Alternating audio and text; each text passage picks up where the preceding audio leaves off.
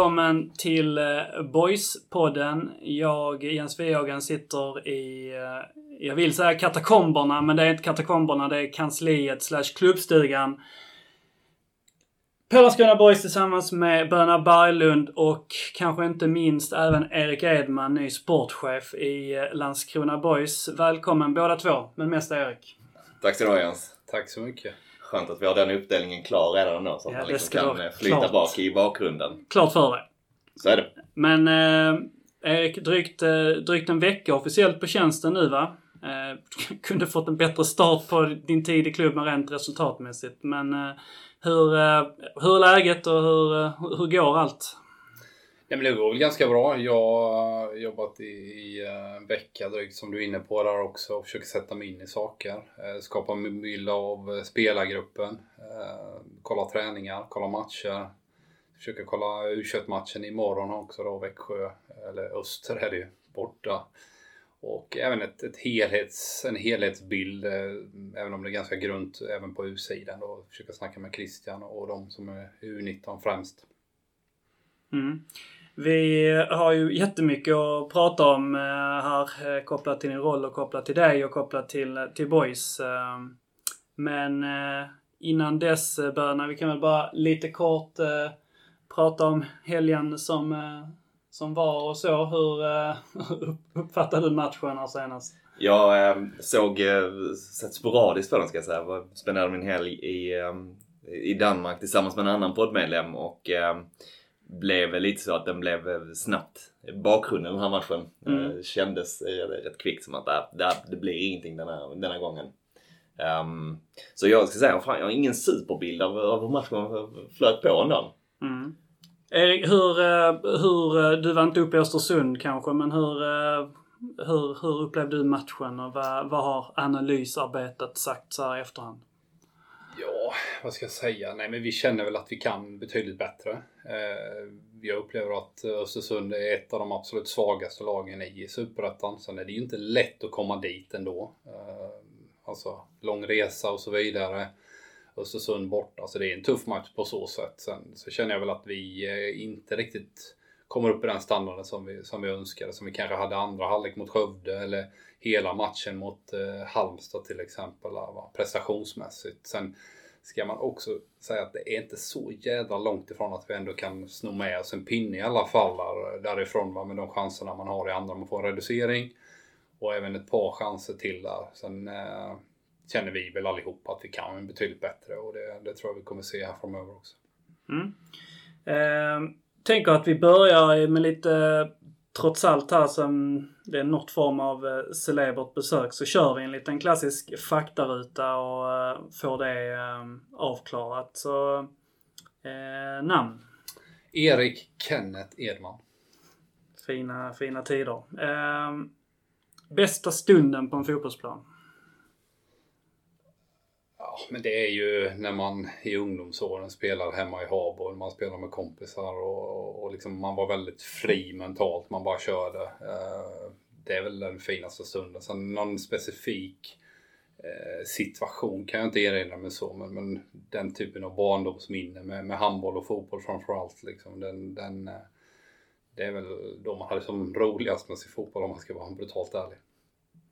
Även en sån, när man går av planen, tänker efter de klassiska EM 04 så, när man, när man kliver av planen efter en sån bragdmatch eller en sån här riktig bedrift så.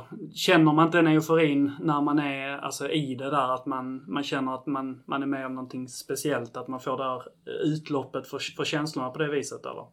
Jo, men det gör man ju. Men det blir ju lätt en efterkonstruktion. Alltså innan matchen där mot Bulgarien som du eh, tar upp här. Det var ju inte så att man eh, Eh, hade samma känsla som man hade efter såklart. Nu blev det ju 5-0 också. Men det är ju mer en, en, eh, en osäkerhet. Eh, alltså beroende på vad man är också mentalt, självförtroendemässigt så, så kan man ju liksom ha ha olika tankar och det finns någon form av stresspåslag med, med nervositet och sådana bitar också. Så innan den typen av matcher och egentligen alla mina matcher på elitnivå kan man säga så har jag väl aldrig eh, Eh, känt att fan vad skönt liksom. Utan det är, varje match är, ja, jag ska inte säga ångest, men det finns ju den typen av eh, känslor eh, liksom, kring osäkerhet. Vad står jag? Hur bra är motståndaren och sådana bitar. Så det är någonting som du måste lära dig som elitspelare att hantera. Alltså att, du, att det är en naturlig del av förberedelsen tyvärr tror jag för många spelare.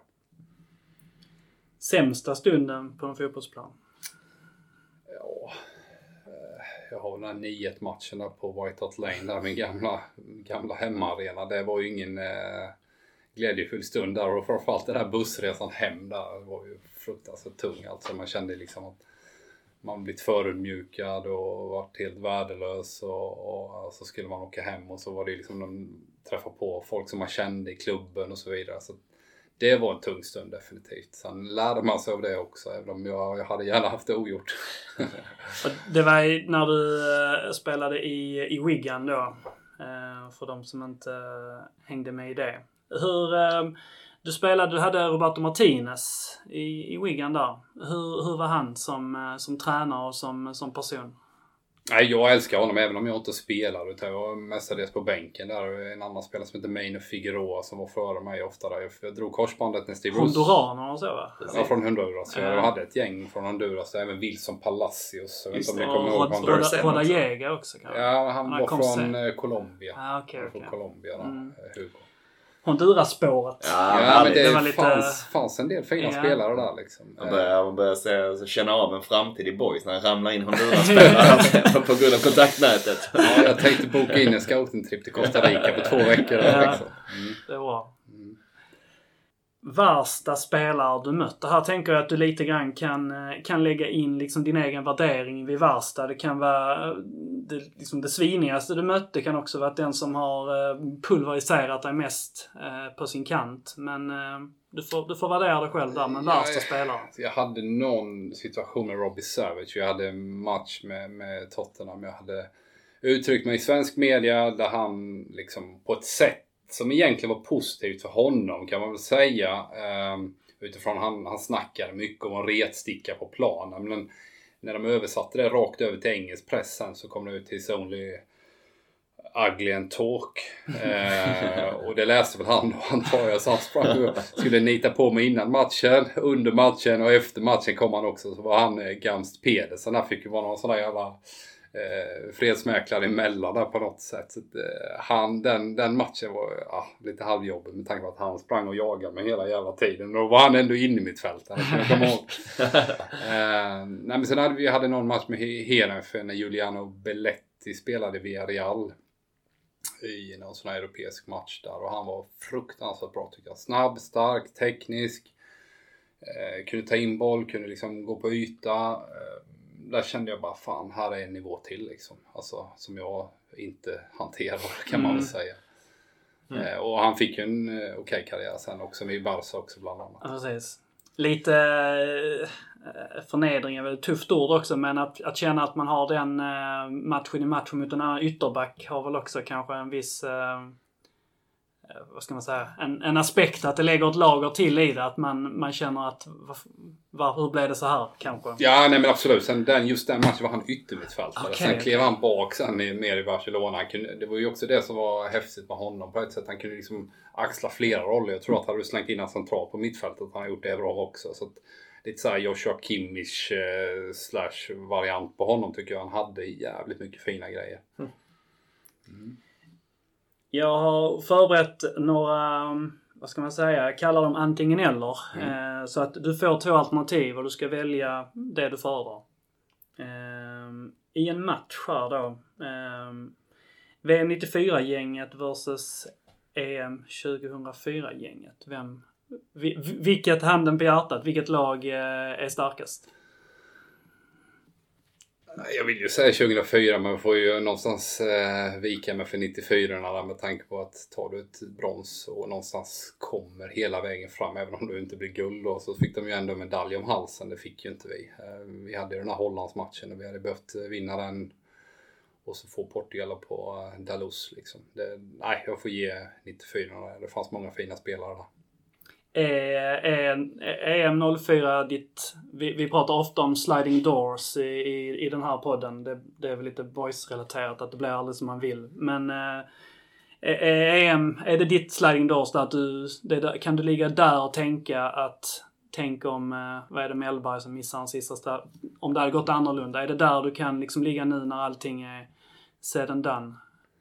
Eh, ja, både och kan jag väl säga. Det är klart att eh, if and buts och, sådär. Liksom, jag, jag är inte sån som person riktigt. Eh, jag förstår vad du är ute efter och vill gräva på. Men, men jag känner samtidigt att ah, det, det blev som det blev. Jag, liksom, jag, jag kan liksom inte göra så jävla mycket åt det idag. Liksom, så jag har gått vidare. Eh, ja, det är väl, det är väl klokt. eh, Tommy Söderberg eller Lars Lagerbäck?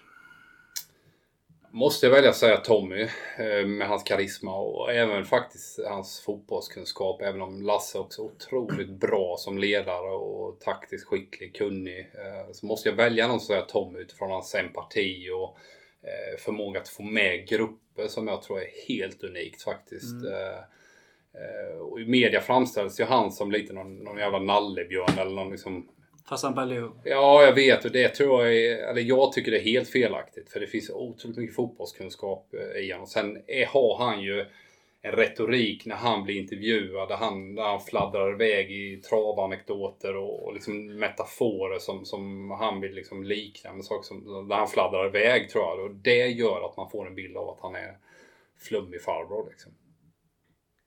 Klopp versus Pep. Jag gillar ju peppen och Jag får ändå säga att jag tycker han är jävligt cool. Sen Klopp eh, har vi också. Nej, det är jättesvårt. Jag säger Pep då. Svensk versus dansk talangutveckling.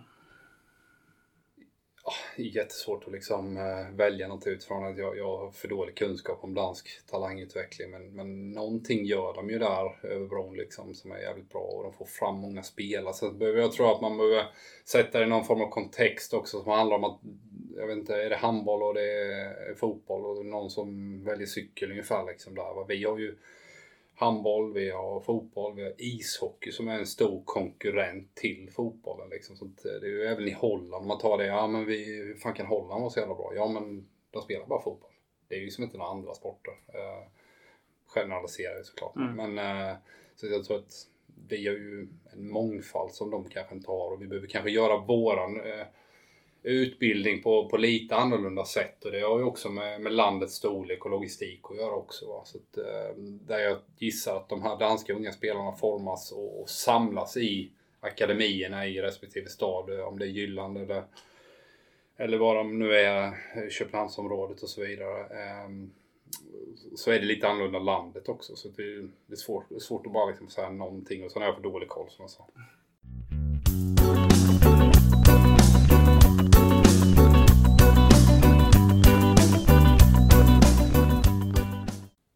Och nu som du sa, en vecka lite drygt på tjänsten. Tänk om vi bara ska backa bandet lite grann här eh, och kan du ta oss eh, ta oss igenom helt enkelt hur du hamnar i den här eh, sitsen. Varför, hur hamnade du i rollen som du sitter i idag? Ehm, vem kontaktade vem och hur gick pratet där? Om vi börjar med det.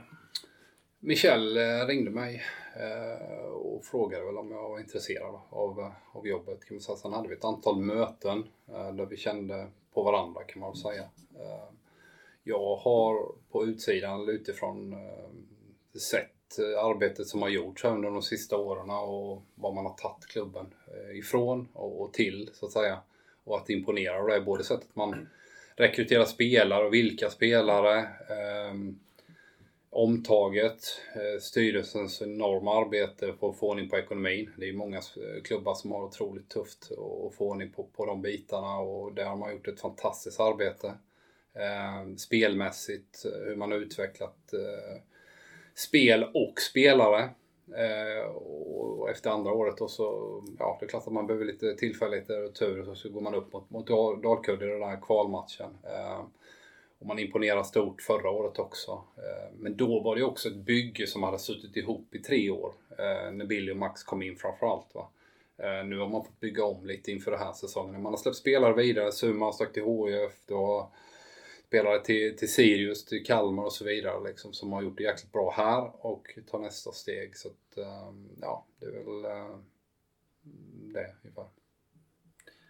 Vad, eh, när boys pratar med dig där, vad är det de söker? Menar att de söker en sportchef? Vad, vad är det de säger till dig? Vad är det de har för, för förväntningar och krav då? Nej men det är väl att kunna delegera eh, ansvarsuppgifter till mig som kanske legat på Billy och Max framförallt. Att de ska kunna bli ännu bättre fotbollstränare. Fokusera ännu mer på, på relationer och dialog med spelare. Liksom ha, ha det dagliga, det kortsiktiga perspektivet. Om man tar cykler liksom i makro och mikrocykler, liksom att de bryter ner och liksom jobbar med träningsveckan ännu tydligare eh, och inte blir dränerad på energi. Eh, ringer hundra agenter och ska sälja spelare och man ska spela in, spelare ut. Så att man kan, det ansvaret eh, faller på mig. Eh, även att eh, scouta och, och titta på, på, på eventuella rekryteringar och, och, och värdera dem utifrån de vi redan har hos oss och som vi tror på du kommer ju, som säkert alla som lyssnar vet, du kommer ju utifrån eh, att du har varit eh, huvudtränare i Hittarp i två säsonger. Två och ett halvt. Två och ett halvt. Mm. Vann trean i fjol och eh, börjat ganska bra i tvåan i år. Eh,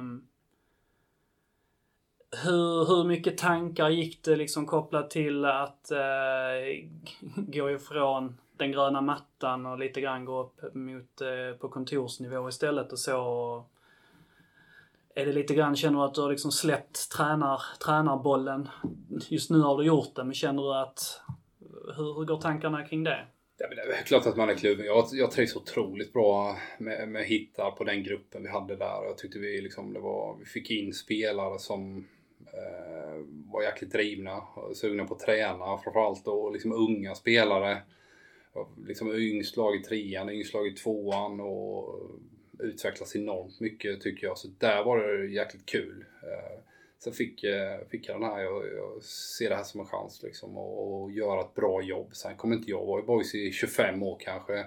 Tränarna är inte samma, alltså det byts ut folk men så länge jag är här så vill jag göra ett kanonjobb. Så att, eh, det är väl tankarna att liksom bygga föreningen ännu mer det finns ju en identitet nu i Boys eh, vad det gäller hur man vill göra, hur man vill spela fotboll är ju det ni ser, men även hur man vill driva klubben som jag tycker är, som attraherar mig framförallt. Liksom, och anledningen till att jag hoppar på. Jag menar, ni ser väl mig som en HIF-are, men, men jag ser väl det här som en jäkla chans att kunna göra någonting jäkligt bra här under den tiden jag är här. Vad är det med att eh, driva klubben på ett speciellt sätt? Är det, vad är det som vi inte riktigt ser som man kanske du menar på som man vill, vill driva eller göra? Ja men framförallt äga varje beslut själv till exempel. Eh, det finns ju olika lösningar, ekonomiska lösningar till exempel om man bara tar det till eh, investerare alltså, som, som vill gå in i föreningar och, och hjälpa till med kapital för att rekrytera till exempel spelare. Eh, och det ju, kan ju vara enormt värdefullt. Eh, men det blir ofta så också om du inte träffar rätt med spelarna, om du inte träffar rätt eh, med förväntningar på varandra när du går in i ett sånt att man man till slut sitter i en situation där man, där man inte äger varje beslut själv och det tror jag är enormt viktigt över tid. Sen kortsiktigt är det ju kanske någonting som man brottas med att man ska få upp en budget och så vidare. Och, Ehm, det är inte lika lätt att rekrytera spelare om inte man kan ehm, kan BP betala 50 000 för en spelare och vi kan betala 20 så det är klart att du har en, eh, ett, ett hinder liksom, så kan man väl säga. Mm. Jag, eh, jag, jag hörde dig i en annan podcast eh, som du spelade in eh, tidigt detta år tror jag i samband med att ni skulle köra igång igen med Hittarp och då då pratade du ändå hyfsat mycket om att eh, du såg ja, fram med tillförsikt mot eh, tränaruppdraget. Du skulle gå någon eh, ny utbildning kopplat till analys och liksom gå vidare stegen och så. Och ni pratade till och med lite grann om sportcheferiet och så där. Eh, och där var du väl lite mer att det finns många för och nackdelar och så vidare och så. Men Ja men när, när detta kom, kom nu så, vad var det som, kände du då att det kanske inte egentligen, att sportchefstolarna är så få i Sverige? Att du kände att det kanske inte var så aktuellt. För att min känsla när jag såg det och läste om i Hittarp var att Erik Edman är liksom i en, i en bättre miljö som tränare inom ett år om, om du fortsätter där för att du det kändes som att du liksom stod för de här moderna värderingarna kopplat till hur man ska spela och hur det ska se ut. Och unga spelare och en offensiv fotboll samtidigt som du har ett namn och det finns liksom en fördel där. Ehm, kände du inte på något sätt att eh, så, bara att det, hade, det finns ett tränaruppdrag för dig längre fram också men nu kom det här. Vad, det, jag tänker lite grann, vad har liksom hänt från den här januari när du satt och pratade om det och Hittarp-säsongen skulle kan du... Egentligen har det inte hänt så mycket. Jag har fått ett erbjudande kan man säga som, som jag tyckte var jäkligt attraktivt. Mm. Uh, utifrån, som jag berättat här, att boys, jag tycker boys gör jäkligt mycket rätt och har gjort under flera år. Uh, I en elitmiljö också. Uh, så jag tror ju att de närmsta åren kan bli jäkligt intressanta och det är väl främst det. Sen att parkera tränarrollen, det har jag väl inte helt gjort men nu är jag här och jag vill göra ett så bra jobb jag bara kan här i, i denna rollen. Utifrån sett tänker jag med sportchefroll och så, så och det du själv var inne på lite här innan med mycket kring eh, avlasta tränarna kring liksom, spelare och spelar in, spelar ut och så liksom. Men, eh, hur nära är du liksom, för du berättar innan du, att du kollar mycket matcher, är mycket i fotboll och tittar och, och är med ändå. Men hur, hur nära är man liksom tränarna i det de pysslar med liksom utåt som det du sa, som vi ser kanske på en plan sen? Inte så mycket mer än att vi, vi har ju kontinuerlig dialog liksom där jag säger vad jag tycker om våran verksamhet. Eh, vad gör vi bra? Vad kan vi göra ännu bättre? Eh, men beslutet vad det gäller spelare eh, som ska spela, spelare som, som inte ska spela, träningsupplägg, träningsplanering. Det är helt upp till Billy och Max och Amir och, och Cosma.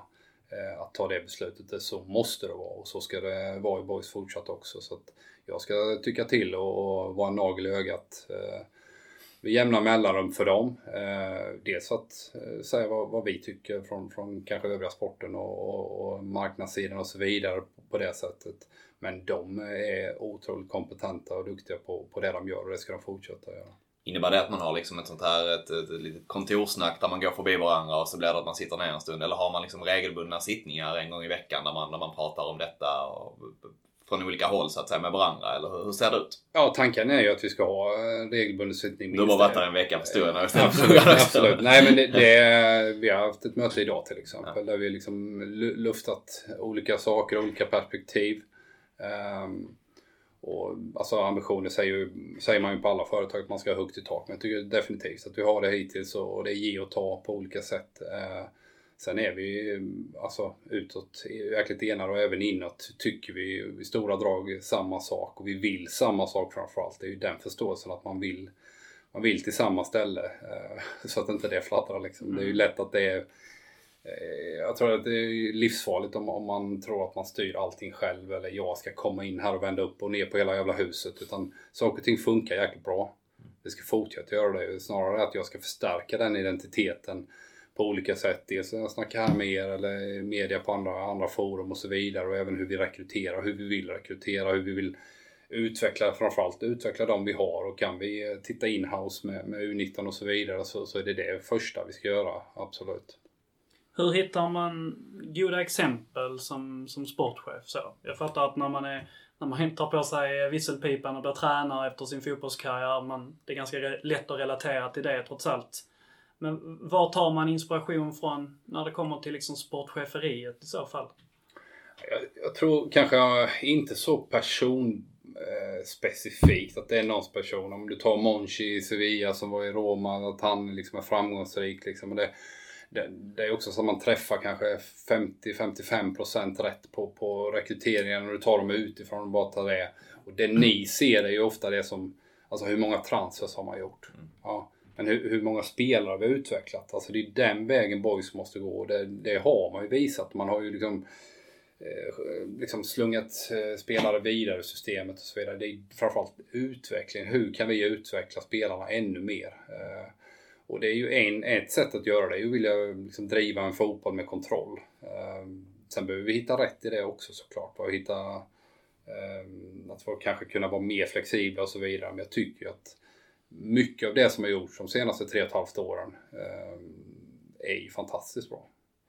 Eh, sen, sen vill ni alltid ha mer och ni har liksom traditioner och förväntningar och det ska man ha. Men tittar man utifrån och man sitter där jag bor i Helsingborg. Så jag lovar dig, det är jättemånga som tittar avundsvärt på, på Landskrona Boys och det man har gjort. Och den resan framförallt. Om man pratar lite grann om eh, organisationen. Vem kan inte, jag förstår att det är en sån här liten organisation att man, man kan inte så här, eh, är ansvarig för varandra så att säga. Men eh, om du ska beskriva ditt övergripande ansvar eh, och kopplat kanske till Max och Billy framförallt då. Hur, hur ser fördelningen ut där då?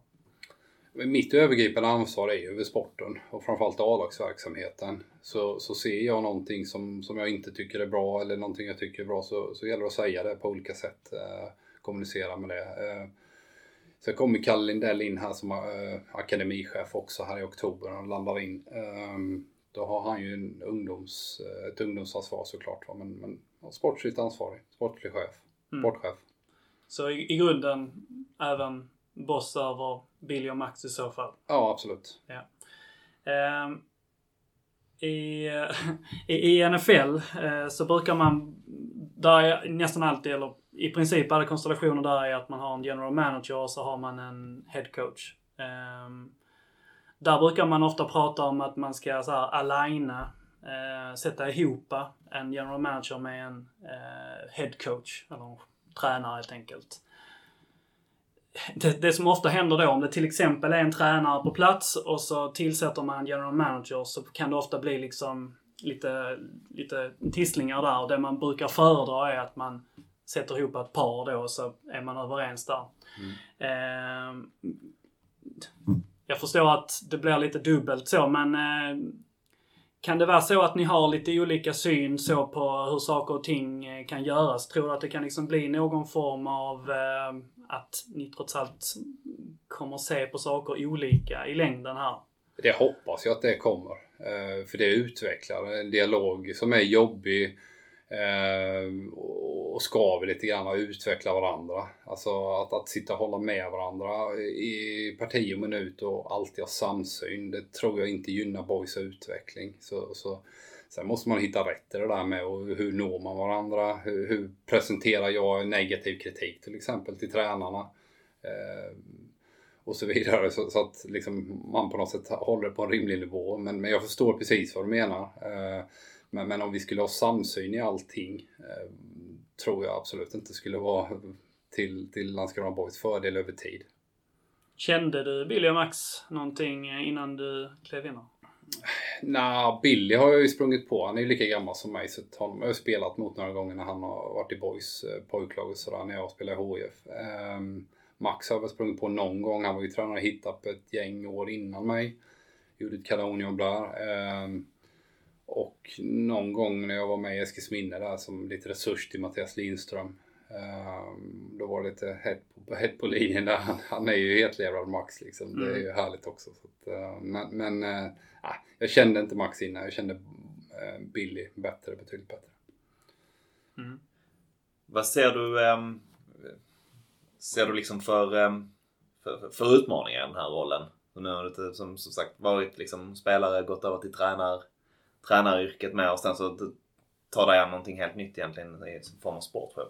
Vad, ser du som de största utmaningarna med detta ändå för, för egen del? Med att inte ha någon ja, men direkt bakgrund som det. Nej, och där är jag extremt ödmjuk inför liksom ett, ett, ett nytt jobb där man behöver lära sig eh, strukturen framförallt. Innan har jag gjort eh, som jag velat när jag var tränare i stora drag med tanke på att det är en breddförening och och jag har liksom bestämt enormt mycket. Här gäller det att strukturera upp det och delegera kanske uppgifter men framförallt också att liksom eh, sortera saker. Eh, det är bara att ta nu de här sista dagarna på fönstret. Liksom, det bara haglar in mail och eh, sms och WhatsApp-meddelanden på genier som, som, som är fria på marknaden och så vidare. Och liksom, Eh, inte att man ska dissa, men, men du behöver liksom kunna sortera det och, liksom lägga det i någon typ av fack vad det gäller liksom nivå på, på olika spelare och så vidare. Liksom. Så den typen av saker blir viktigt, eh, skulle jag säga. Vilka vilka liksom egenskaper tror du att du kan, eh, du kan använda dig av i din roll som, som sportchef? Vilka liksom positiva eh, egenskaper anser du dig ha som passar i rollen som sportchef? Ja, men jag vill eh, tro att jag är en rak person. Att jag inte eh, konfliktar. Jag tror det är enormt viktigt att man vågar liksom vara så ärlig man kan. Ehm, det går inte alltid säga sanningen, inte till er, inte till spelare, inte till ledare och så vidare. Utan hitta rätt i det såklart. Men att, eh, jag vill tro att jag är relativt rak som person. Det är väl en, en egenskap. Ehm, jag tror framförallt också att vi ska skapa en, en, eh, en familjär känsla kring, kring klubben och bygga det på rätt så mjuka värden, eller mycket mjuka värden. Liksom att man ska trivas i Landskrona Boys. Jag tycker det är jävligt kul att gå, gå till jobbet, gå till träningen. Tycker det är roligt att vara här. Ehm, och det, då tror jag också att möjligheten att utveckla spelare blir enklare. Eh, om spelarna känner fan det är jävla kul att komma till träningen idag. Liksom. Vad tänker du, vad blir viktigt för de där, ibland tänker jag så här att de där med att vara rak kan få en liten så ful label ibland någonstans ändå. Att man är väldigt rak och tydlig eller ärlig liksom så någonstans mm. så, kan man bli placerad i ett fack som inte alltid kanske passar in med den här familjära och goa andra facket liksom. Hur, hur, vad säger du liksom? Vad blir viktigt för att lyckas med den Ja men det är, det är klart. Det är en jäkla bra fråga för jag tror det handlar om att navigera också. Eh, sen vill jag ju ändå tro att när man till exempel petar en spelare eh, att få en, en hyfsat tydlig förklaring utan att linda in saker och ting. Tror jag jobbigt det är som att få en käftsmäll direkt men sen så ruskas det om och man processar lite grann och, och sen kommer till sans med det och, och man har fått en förklaring varför eh, utan att överdriva förklaringen för det finns ett i samhället idag generellt så finns ju ett eh, otroligt eh, krav på feedback i alla möjliga olika situationer och det är inte alltid det liksom utvecklar och förbättrar situationen när man liksom snackar för mycket utan ibland eh, less is more. Din, eh, hur såg, såg det ut i Hittarp? Var det i princip att du fick agera sportchef i Hittarp också eller hade Hittarp en eh, annan sportchef? Nej, det var ju ett helhetsansvar kan man säga där, där jag och de assisterande tränarna bestämde mm, vilka vi ville titta på. och Så tog vi ett snack och ett samtal med dem. Så att, eh, ja, på en lite förenklad nivå så relativt likt som det är här kan man säga. Här är det ju förmedlare är involverade i stort sett alla spelare och det ska förhandlas på ett annat sätt kanske. Vi hade ju noll kronor i ersättning där. Eh, så att det blir lite enklare att komma med löneanspråken där.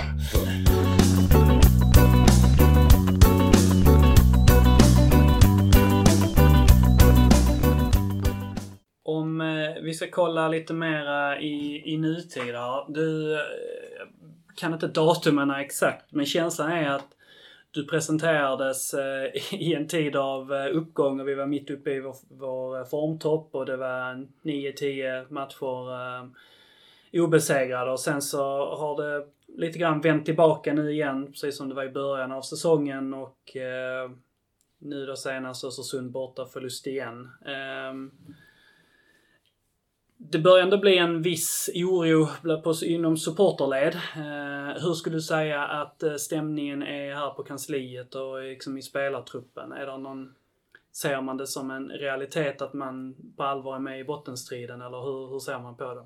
Det tror jag definitivt. Man ska vara, ja, ha den insikten att det är enormt tight. Eh, men, men om man zoomar ut lite och, och skapas en förståelse om var man kommer ifrån när man började, startade upp den här säsongen. Med en kärna spelare som har varit med hela vägen men framförallt väldigt många nya. Det har kommit in ytterligare nya. Så Tittar jag på det så ser jag ju, jag har sett 12 matcher nu tror jag. Eh, jag ser ju jäkla massa kvalitet i det här laget. Eh, och jag ser inte heller att jag det är klart att det kan finnas någon situation men inte en fråga om inställning eller attityd som är ett problem heller. Utan jag har sett att alla gör allt man kan varje insats. Utan mer kopplat till relationer. Alltså att när, när, när, du har mycket nya spelare så behöver du bygga nya relationer mellan spelare. Samspel, samhandling.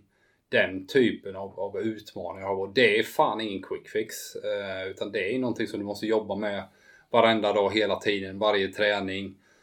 Eh, ja, enkla fundamentala saker som snack till exempel. Att man pratar, att man vågar ställa krav på varandra, att vara tydlig. Vad vill man ha om passning? Kroppsspråk i form av eh, man vill ha en mottagning och så vidare.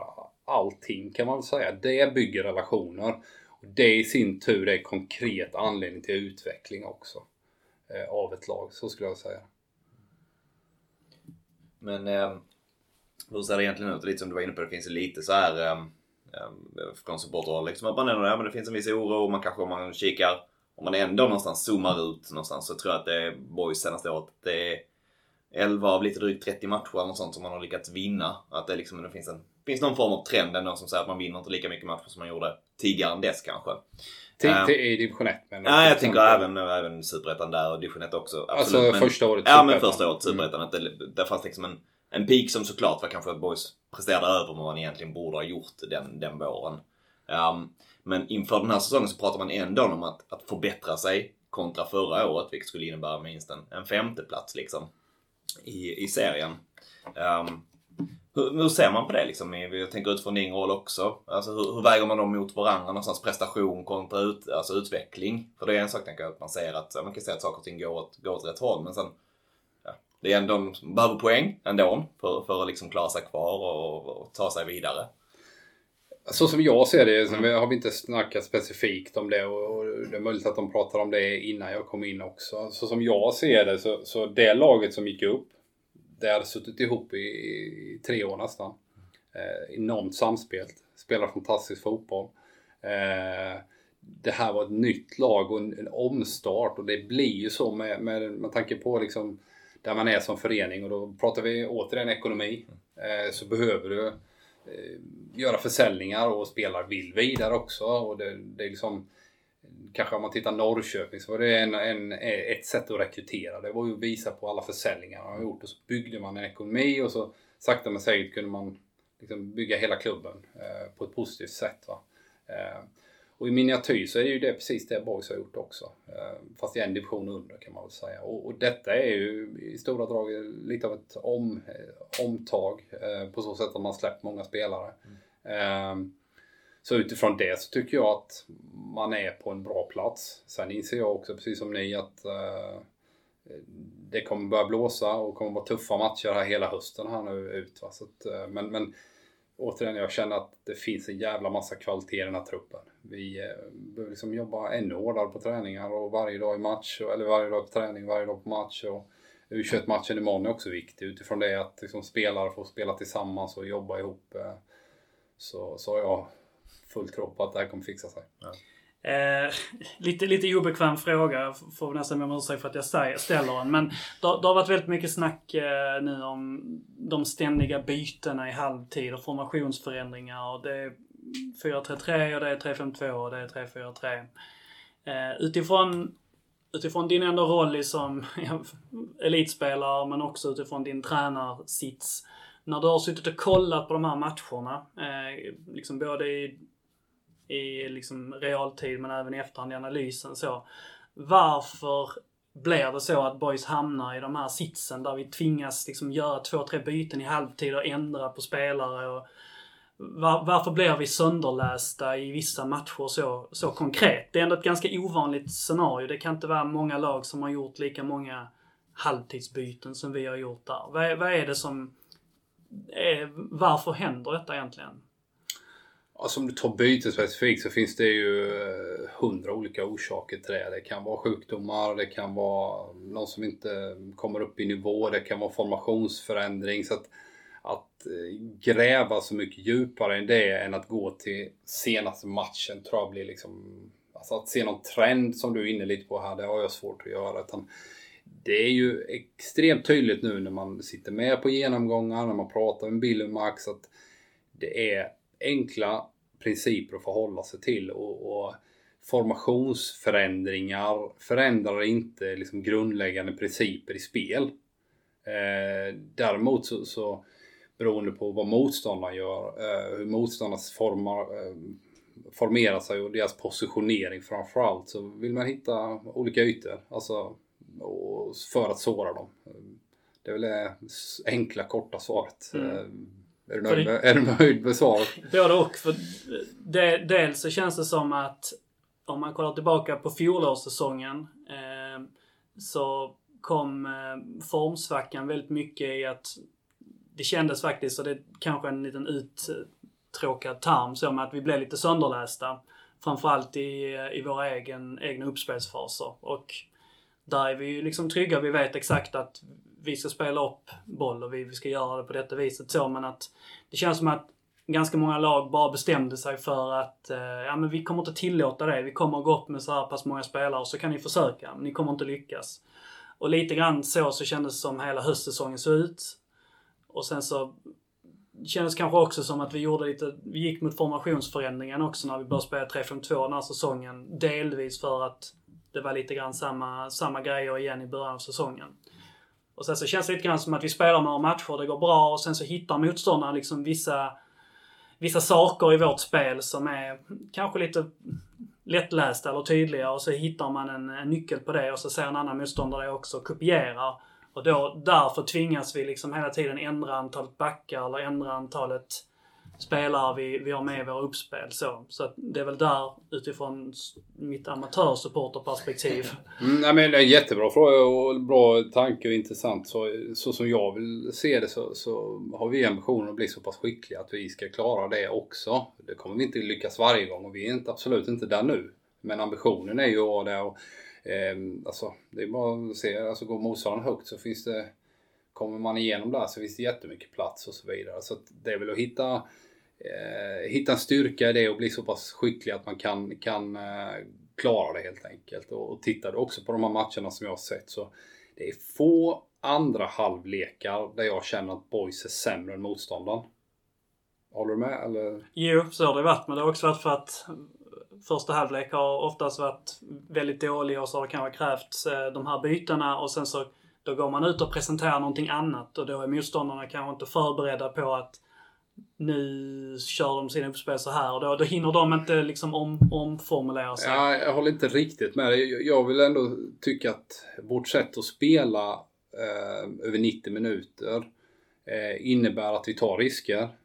Eh, och kommer ut i andra halvlek och styr i stort sett alla mm. matchbilder under andra halvlek. Sen gäller det att vara skickligare under första halvlek för att få betalt i andra. Och det tycker jag var tydligt till exempel i den här hemmamatchen mot eh, Halmstad. Eh, där man har lite tur att man inte kanske ligger under med ytterligare något mål. Men sen kör man ju mer eller mindre över and eh, Halmstad andra halvlek där de inte orkar pressa så högt. Mm. Eh, och det tycker jag också tydligt i den här matchen mot Skövde. Så kommer man i underläge tyvärr där va. Men, men hela andra halvlek är ju mer eller mindre en parkerad buss från Tobbe och dem va. Eh, sen måste man göra mål och man måste skapa mer målchanser för att få betalt för detta. Eh, men, men eh, det är definitivt min bild av att eh, ja. spelet som vi har, eh, ju längre matchen går ju starkare blir Landskrona Boys. Ja, jag håller med. Och det är också en styrka att vi har nästan, Östersund är nästan, nu senast är nästan kanske det, det värsta exemplet. Men vi, vi är nästan aldrig dåliga i mer än 45 minuter. Och när vi väl är bra så brukar, det, brukar vi liksom trycka igång. Men det är som du säger att det har varit lite för många, framförallt första halvlekar, som lite grann har fått kasseras. Och det, det har ju Billy varit relativt tydlig också med. Han kändes ju också lite uppgiven eh, nu senast efter Östersund också, att han lite grann fick använda det här draget igen, att man... Någonting har gått fel och nu måste man göra så här. Och sen om det är att man har valt fel spelare eller om man har valt vad det nu kan vara. Det, det kan ju vara många, många saker liksom. Det, det är ju ingenting man eh, jag, jag, så här, första halvlek ligger till grund för andra halvlek. Så att liksom, det är inte så att man allting är bortkastat utifrån det man gör under första. Utan snarare att det stärker den i andra. Så skulle jag vilja säga och så tolkar jag våra matchbilder. Mm. Okay. Vad ser du, eh, vad skulle behövas här nu tänker du? Är, du är inte tränare, så det är inte du som tar liksom, besluten ner på plan. Samtidigt så är du full tilltro till William och Max. Liksom, att de och, verkar trygg i deras sätt att Eh, hantera och ja, ja, men, eh, ställa upp laget någonstans. Men eh, vad, vad tänker utifrån din roll där? Ser du något som skulle behövas för att de här prestationerna och spelet man någonstans har skulle leda till mer poäng som gör att man faktiskt klarar den här hösten också? Finns det någonting truppmässigt som du ser saknas eller som du känner man skulle kunna addera kanske till den här truppen för att man skulle få mer poäng? Alltså vi, återigen, alltså vi, vi ha jäkla tilltro till kvaliteten i laget. Eh, alltså våra utmaningar som vi var inne på innan, det är ju det här med, med relationer och bygga det ännu mer och ännu starkare. Att motrörelser, öppna löp för varandra, allt det här tråkiga som sker där ute på träningsplanen. Det måste vi fortsätta göra och fortsätta tro och liksom bara hålla kursen. Eh, och som jag sa, det är, det är ingen quick fix. Det löser sig inte nästa vecka här på måndag mot Brage. Det löser sig inte mot J heller. Utan det är liksom 12 matcher där vi liksom behöver jobba med det vecka ut och vecka in. Och jag tror att eh, vi kommer nå en bra bit på vägen. Men sen når vi inte hela vägen eh, fram eh, efter 30 matcher heller. Men jag tycker att det finns så jäkla mycket bra grejer där ute. Jag har sett 9-10 träningar nu bara. Men, men liksom, kvaliteten är skitbra varje träning. Eh, varje träning och man, man driver på det på ett fantastiskt bra sätt. Det är bra planerad träning, attityden eh, från spelarna, suverän hela vägen, alltid. Sen har du en matchsituation där du har fått eh, stresspåslag. Det är en motståndare på andra sidan på ett annat sätt som såklart försöker sabba allt man gör. Va? Eh, och det behöver man också ta in. Det är liksom inte en... Det, det är inte så att efter eh, tre matcher man kommer in i en, alltså en trend som är mer positiv. Att liksom det är en maskin som bara fortsätter spotta ut grejer. Utan det, liksom, det är en resa och en utvecklingsresa är ju inte liksom en pil ner från vänster rakt upp till höger utan det, kommer behöva korrigeras och behöva ändras, småändras men grund och botten, principerna kommer vara samma hela vägen ut. Viktigt är att alla håller kursen och att eh, fortsätta göra det man gör, bygga liksom sig själv och laget. En spelare som under våren ändå vissa matcher kunde komma in och göra viss skillnad med, med, med, med lite fysik och erbjöd någonting annat. Det var Viktor Ekblom som man nu mm. släppte här under mm. fönstret också.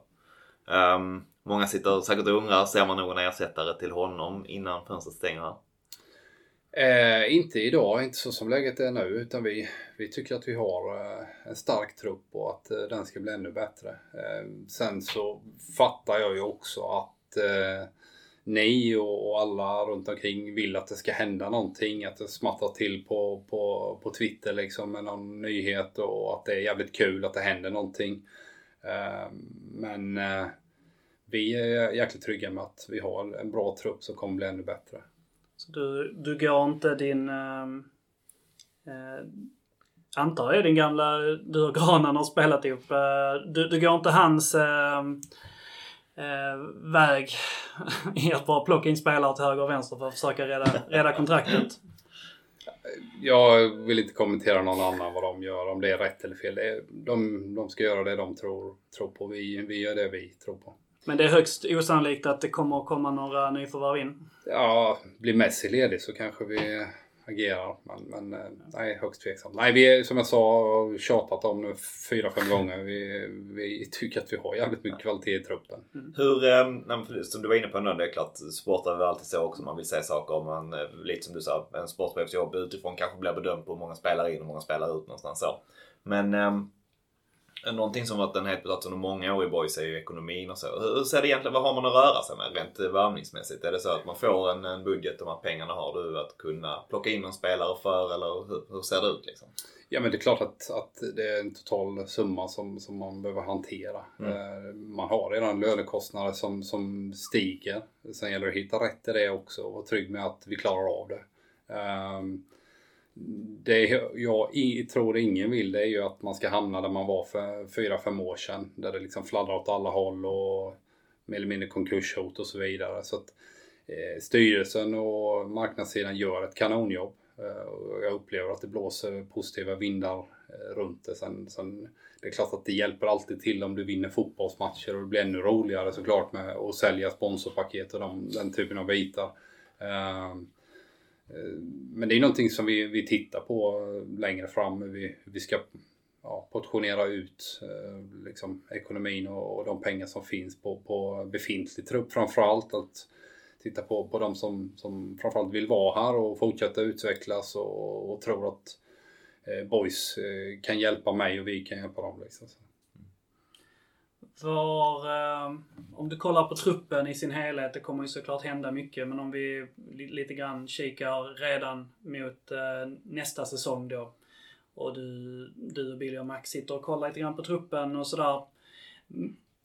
I stora drag, var tror du att Boys behöver eh, lägga fokus? Var finns det förbättringspotential i truppen?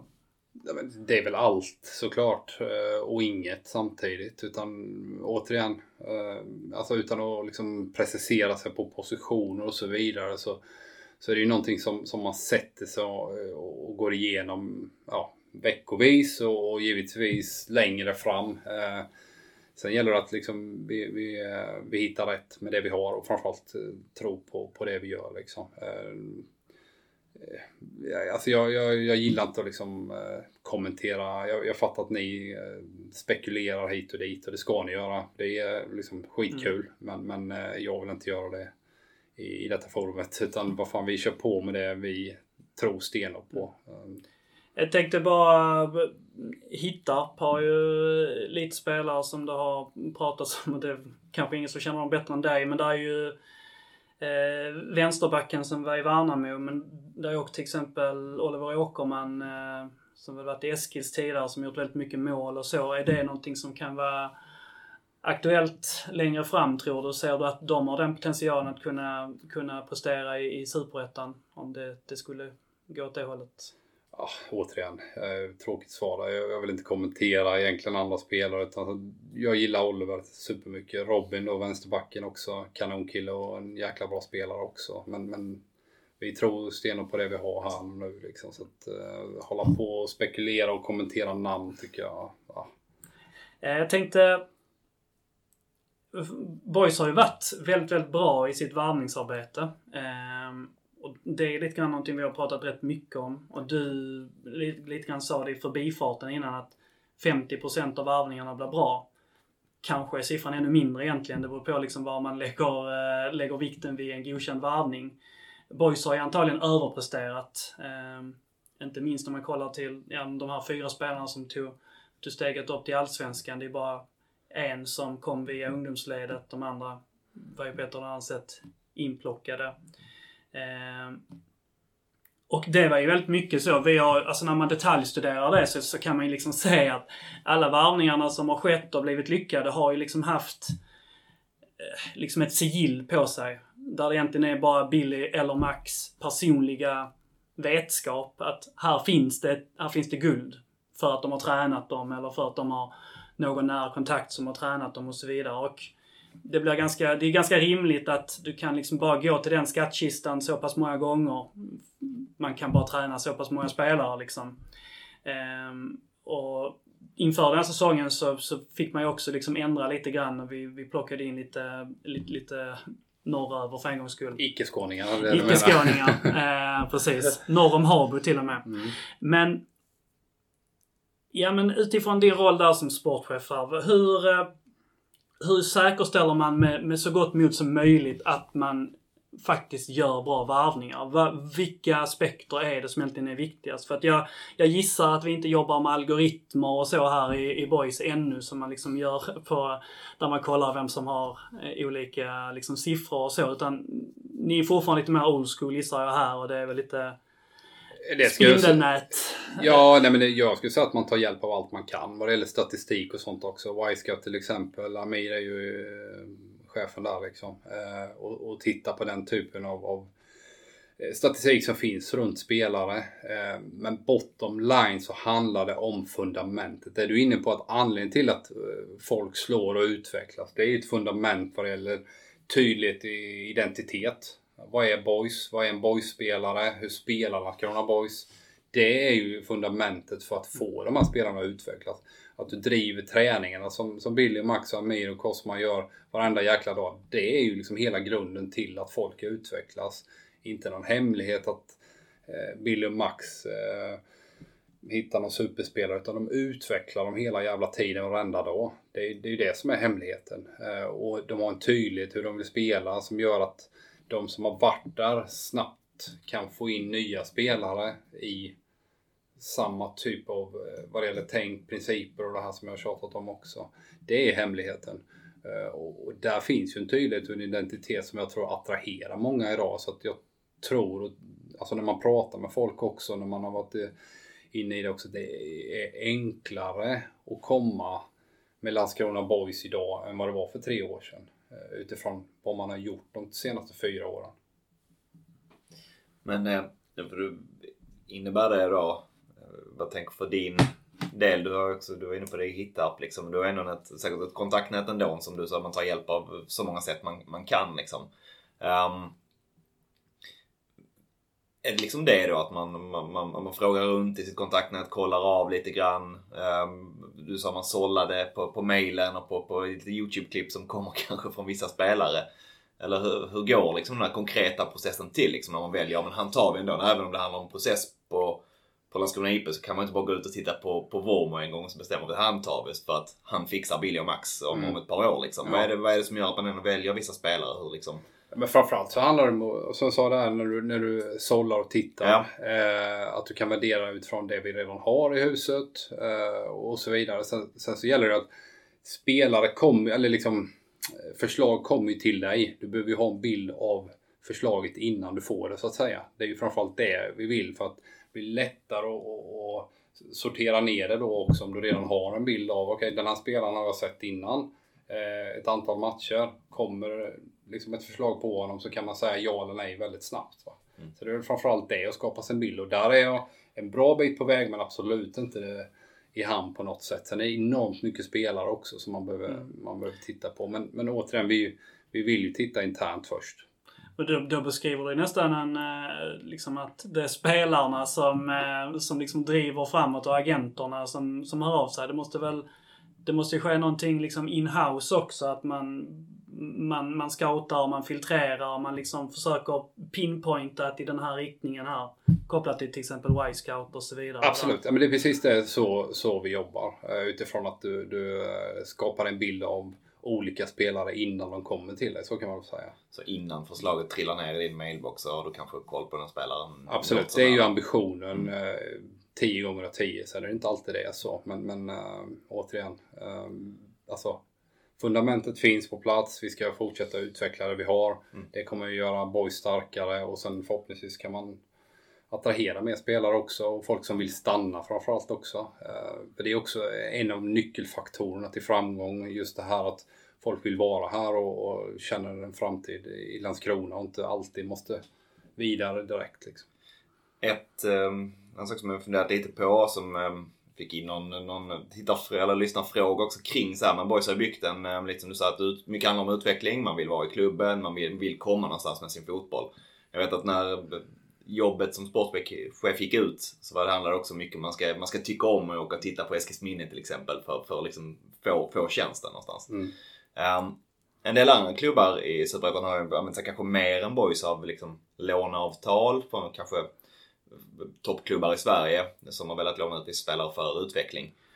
Um, som sen har kunnat prestera ja, väldigt bra i Superettan. Jag tänker Jack Cooper Love är väl en sån just i år som man har sett då från, från Elfsborg som är i Skövde och gör det superbra.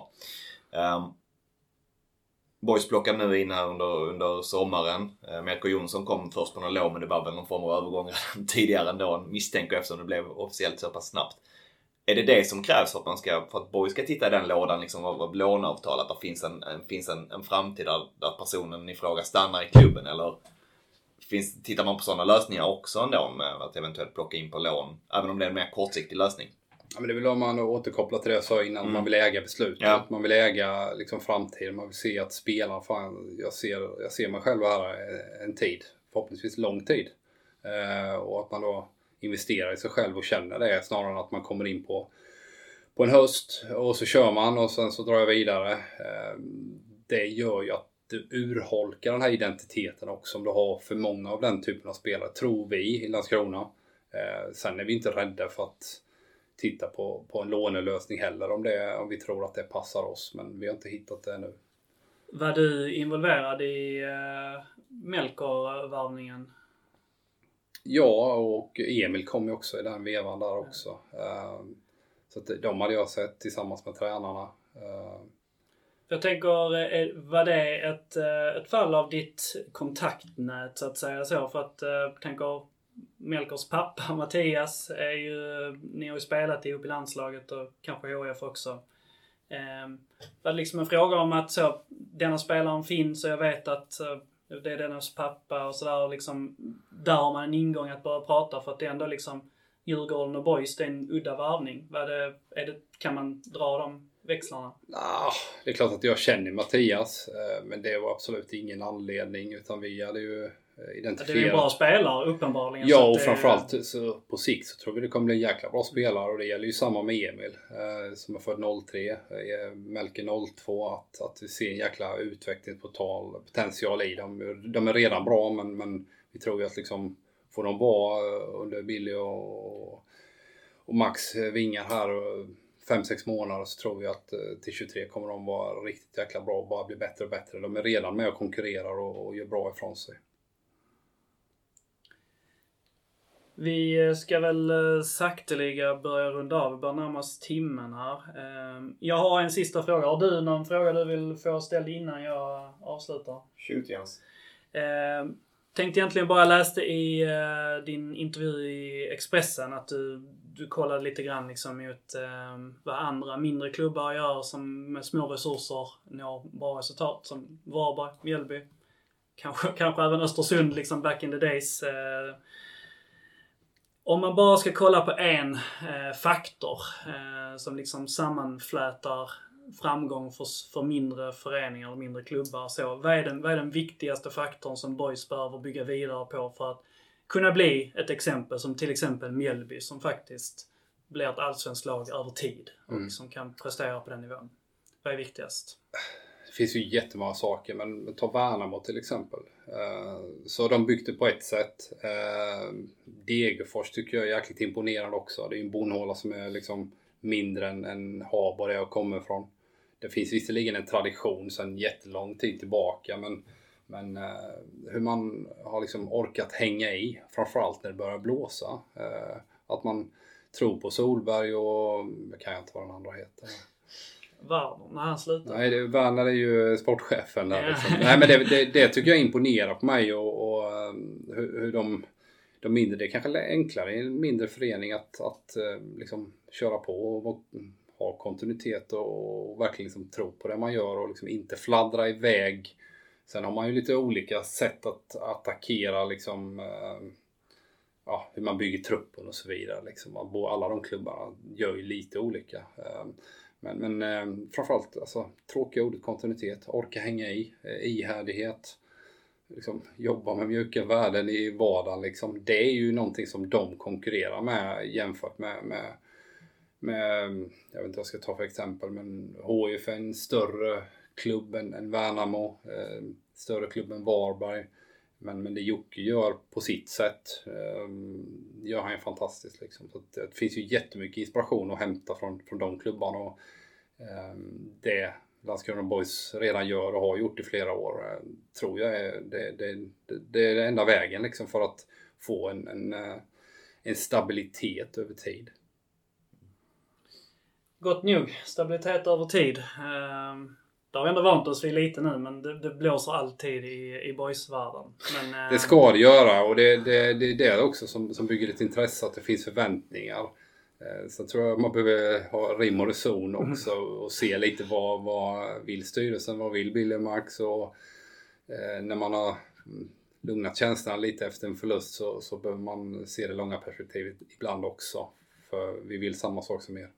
Det innebär att eh, kommer inte se dig gå ner liksom när topplaget går på IP efter en eh, halvtid när man ligger under mot 3 och gå in och ta bara sära på Billy och Max. Nu är det jag som tar halvtidssnacket Nej, jag får kicka dem först. Det är det, det, är det jag får göra. Eh, härligt! Eh, Erik, stort tack eh, för den här stunden och Böna du får också tack. Tack, tack. Så säger vi heja boys! Heja boys! Du kan lita dig tillbaka du kan drömma lite grann som om Gud var lika randig han som sinne din sida. Dröm om röd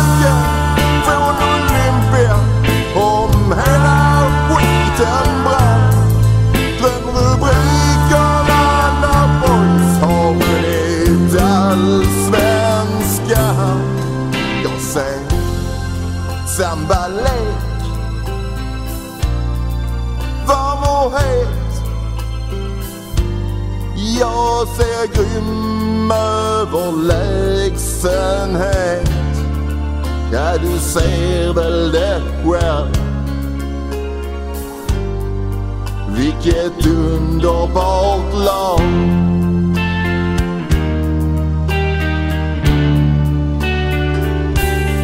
Ja, du ser väl det själv Vilket underbart lag